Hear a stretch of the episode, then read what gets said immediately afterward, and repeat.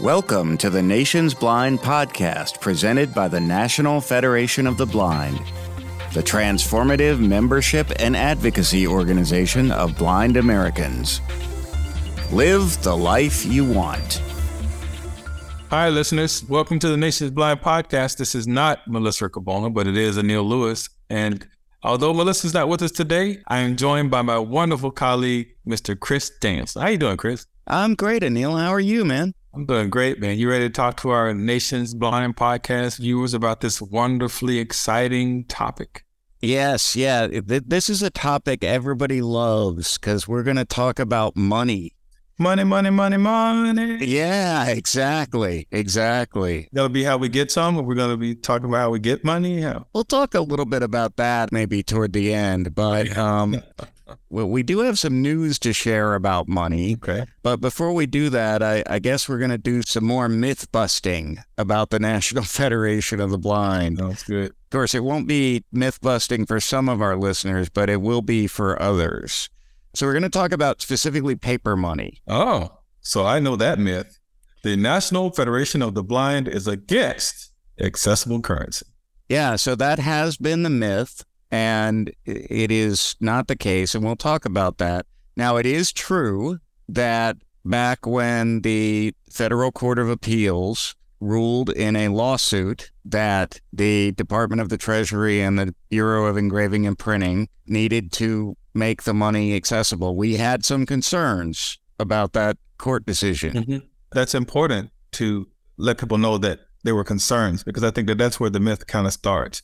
And it's true for many of the instances where we really recognize a nuance in the way that things are going, and we want to try to make sure that we, as blind people, don't become quote unquote victims for someone else to move an agenda forward. So in those decisions, a lot of language around blind people are victims and blind people are incapable of doing.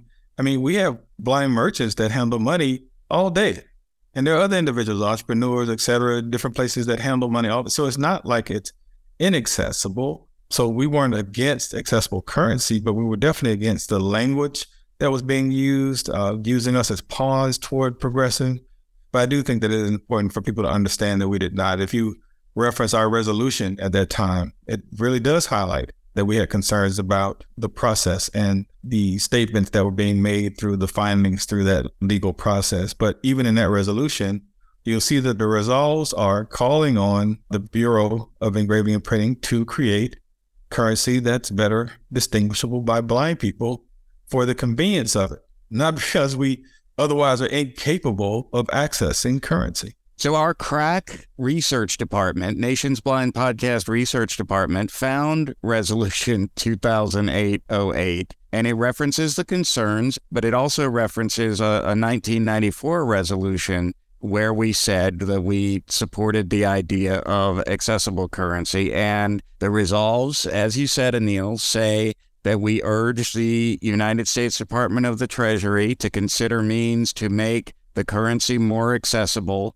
and therefore more convenient for a greater proportion of the population. I'm paraphrasing a little bit, but that's basically what it says. And then it says the really important thing in the further resolved, which is that we need to be involved as blind people in that process. Absolutely. And that's key for a lot of the things that we do. We we don't want people going out and doing what they think is good for blind people without talking to blind people. Well, exactly. There are other nuances around this, too, that I think that a lot of people didn't take into consideration. So it's not as easy as, okay, now we're going to make the bills a different size and all that kind of stuff, because it would then impact every vending machine in the country, mm-hmm. every every cash change machine in the country, all kinds of other technology. So it's not a, a, as simple as it's only going to be uh, the cost involved in, in creating the currency. We have to be responsible about the impact that it's going to have in a broader level. And a lot of people, too, Anil, think, well, just putting Braille dots on the currency would be acceptable and should be easy to do. But that's that's not, in fact, the case, because, as we know, unfortunately, not everybody reads Braille. But even if you used, you know, some kind of tactile thing that's like Braille, you know, when you use money, it's in your wallet and it's in your pocket and it changes hands and it's always rubbing against other money and other things. And actually, the countries that have put Braille dots on currency have found that they wear down after a while. And you're, you're a world traveler, so you're probably familiar with this more so than I, but I took a trip to Spain and, um, no, I think it was my trip to Italy when they were using the euro. And it, it, there, there are different sized bills and, and all of that. And, and I respect and appreciate that other countries have been able to do that. So I don't think that, you know, not doing it is the answer, but we should definitely build on best practice, learn from others, and make our own decisions as to what that more accessible currency would, would look and feel like. Well, I think that's right. And my experience, because I've traveled to um, to Italy and to Spain and to Ireland a few times and yeah. and the U K, and it's not about me. I'm not trying to brag about how much I've traveled. But the point is... But it does feel good, doesn't it? yeah, yeah, it does. And we encourage everyone to try it. Yeah, everyone, absolutely. You, you should try it. Yeah. Absolutely. Maybe at some point we'll do an episode about travel, travel experiences. I sure hope so. Yeah. But anyway, the thing about different size bills is that works really well if you have a good sampling of bills in your wallet. Yeah, uh, that's true. But you even, the reference. Yeah, but even then, you're like, you know, you're like standing there comparing them. And, you know, that slows you down a little bit. So it's a little bit like, okay, I, I now have to figure out, is this bill longer than this bill or wider than this other bill? And is it as wide as this other one? Because that, you know, that's how they do it. The denominations are different lengths, but you have to have all the denominations to really compare. At least that's my experience. I mean, other people may feel like it's easier than that, but that wasn't my experience. If if you did it more, I, I guess it it would become more second nature. But I mean, it's not as distinguishable as, like, you can tell the difference between a quarter and a nickel because a quarter has the ribbed edges. You know, you can tell the difference between a penny and a dime mm-hmm. because the dime has those ribbed edges, you know, but without that particular distinguishing characteristic, it would be difficult to tell the difference between a penny and a dime. So I don't know. I didn't evaluate it as much to see whether the currency, the euro, you know, also had other distinguishing factors outside of just the size of the bill. But again, that that's part of the deliberation that would need to take place in determining what would be done to make it more accessible. Right. Chris, I think we would be remiss if we didn't at least talk about how blind people access currency now in the United States. What tools do you use, Chris? First of all, I should say that the Bureau of Engraving and Printing, Department of the Treasury, didn't do nothing after the court. They did not fail to do something. Is what I'm trying to say. Double negative. Yeah. The lawyer in you kicked in like, oops. Yeah, exactly.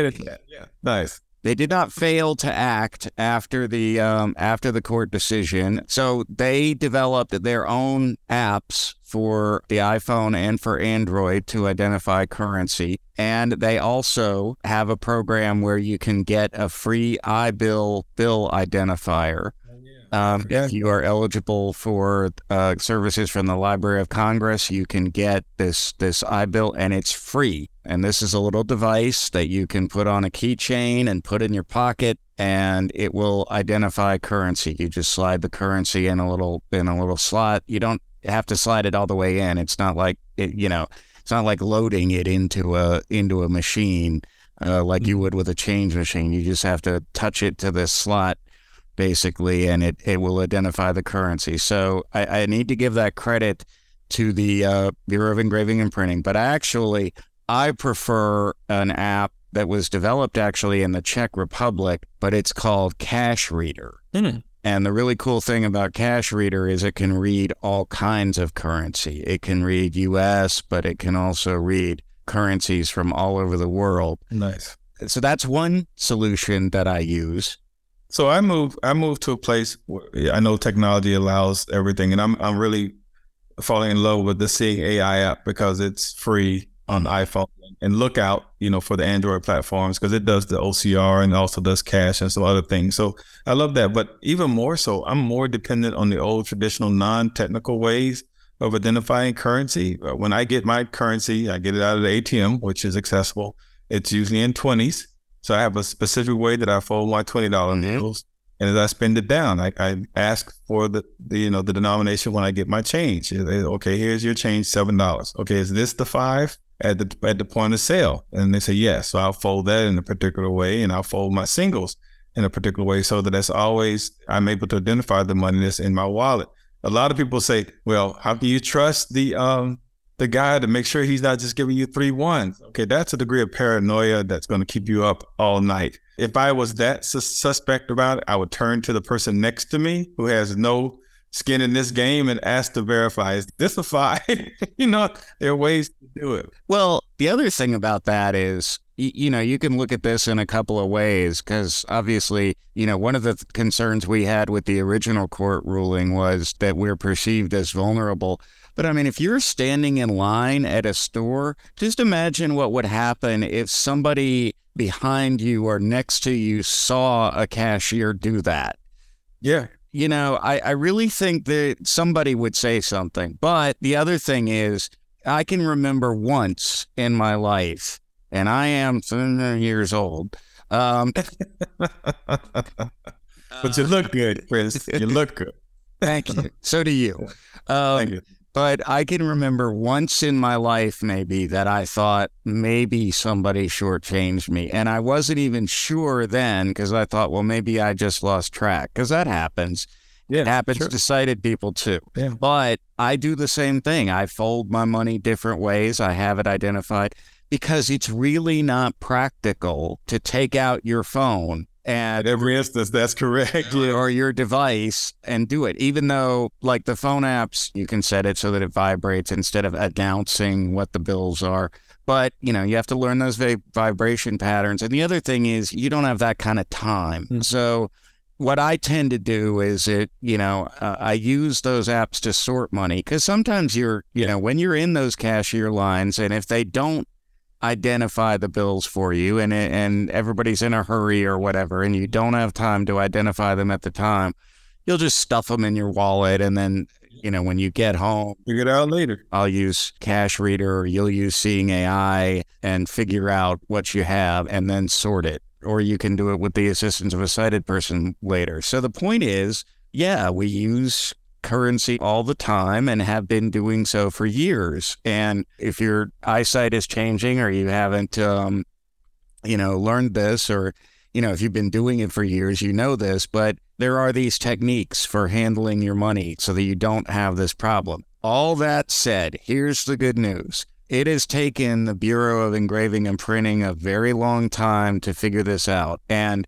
by the way, the National Federation of the Blind has helped. The Bureau of Engraving and Printing was at several of our conventions. Oh, yes. When we were in person before. We've started to be in person again, but they were at several of our conventions and visited the National Federation of the Blind Journeyan Institute several times to show us different tactile features that they were trying and say, how do you feel about this? Can you feel this well? What do you think of it? What are the problems with it? So we've been involved in that process for years, but now it has officially been announced that the first bill, the first U S note, as they actually call them, with a tactile feature will come out in twenty twenty-six. It will be a ten dollar bill. Wow.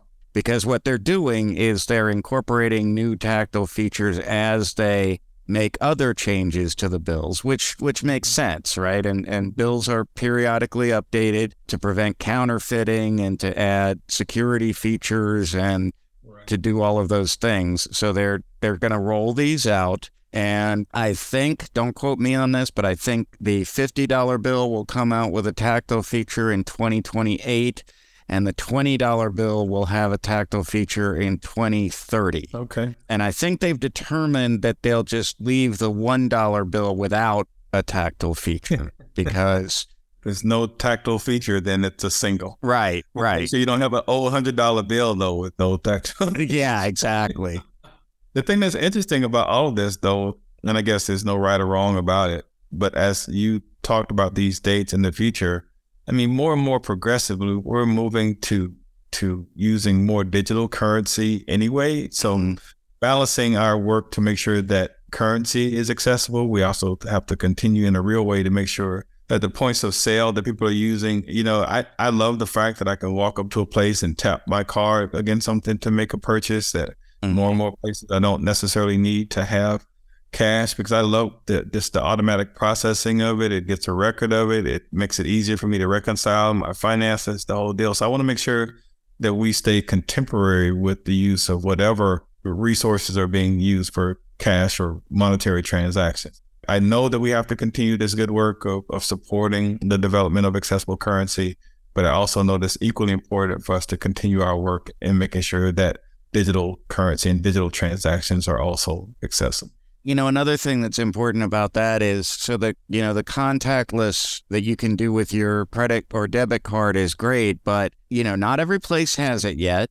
And right. I don't have a, a way of knowing. There's no non-visual way of knowing necessarily whether a given point of sale has it or where, you know, where you're supposed to tap your card. Mm-hmm. So that may be an advocacy piece that we have to, uh, you know, work on as well. And we have worked on accessible point of sale and, and all that kind of stuff. Uh, that's why points of sales, you know, a lot of them still have tactile keypads because mm-hmm. it's still necessary to, to enter your PIN in some cases. So we've got to continue that work. We've also got to make sure that blind people can get some money to spend. Amen, brother. Yes. You know, and, and that's why we do all the advocacy around employment and around equal wages and around all the things that we do, because we need to have the money in our pockets in order to really worry about whether it's accessible or not. Accessible. Yeah. yeah. The true accessibility is making sure money is accessible to blind people's bank accounts. So I agree with you. And that, that it's it's a holistic, just like I was saying earlier, I think that sometimes people miss the nuance, you know, that we as an organization capture, because it's not just what Chris Danielsen wants. It's not just what Anil Lewis wants. It's what the blind of the nation want. And we come together through the resolution process and through our everyday interaction. And we have our shared lived experiences that talk about, one, how do we deal with the problem that we're facing with the tools that we have? And then two, what can we do to change what exists to make it better for blind people? And we have to do that in a way that's responsible and does not portray us as victims and does not portray us as lesser or having less capacity. So those things all have to be taken into consideration if we want to make sure we maintain the respect and dignity that we demand, you know, as fully participating members of society. I could not have said that any better, Anil, and I thank you for that. And we're going to take a real quick break here for a little message, and then we're going to come back and tell you how you can tell us more about how you use money and what you think about accessible currency and other things.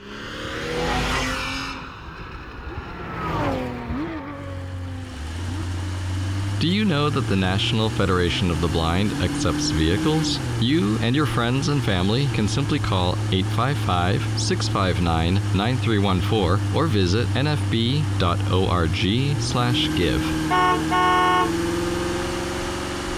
Well, that's another one in the uh, in the books, Anil, or on the podcast thing, whatever, whatever in, we're going right. In the bookkeeping. Yeah, in the bookkeeping. That's, exactly. That's the best I could do with the money analogy. To, yeah, that's it. That's all I got, Chris.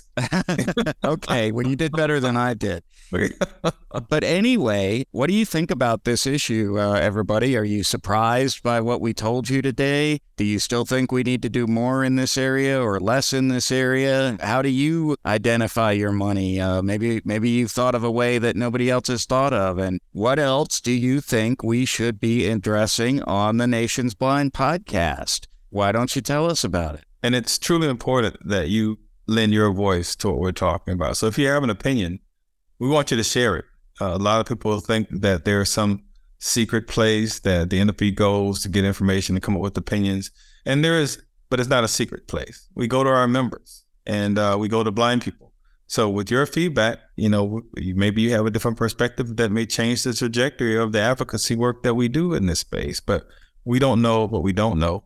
And we look forward to hearing your opinion. And again, as Chris said, if you have some new dynamic ways of, of accessing currency or, or getting access to any information in your life. We love getting that information and being able to amplify it, not only on the podcast, but in the other areas that we communicate to blind people. So your voice is important to us, and we would really love to hear from you. That's right. So we're on social media. We uh, are on Twitter at N F B underscore voice. We are on Facebook. You can just search for National Federation of the Blind. Mm-hmm. And uh, we have a YouTube channel, although you can't give us feedback. But, well, you can, I guess you can leave comments on our YouTube videos. So I think some of them we have it, yeah. Yeah. So, um, so we have all those ways, but there are some more old school ways of reaching us as well. Yeah. You can use a device called a telephone, and it's not just for texting or looking up apps. You can actually dial a phone number, which would be four one zero, six five nine, nine three one four, extension two four four four. You could also email us. That email address is podcast at n f b dot org.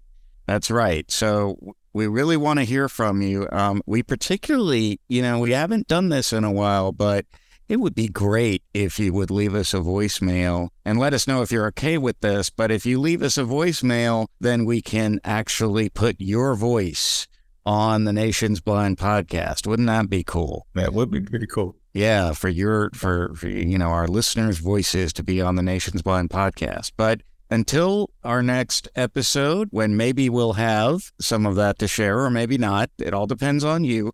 But anyway, this is the Nation's Blind podcast. And remember, you can live the life you want. Blindness is not what holds you back. We'd love your feedback. Email podcast at n f b dot org or call four one zero, six five nine, nine three one four, extension two four four four.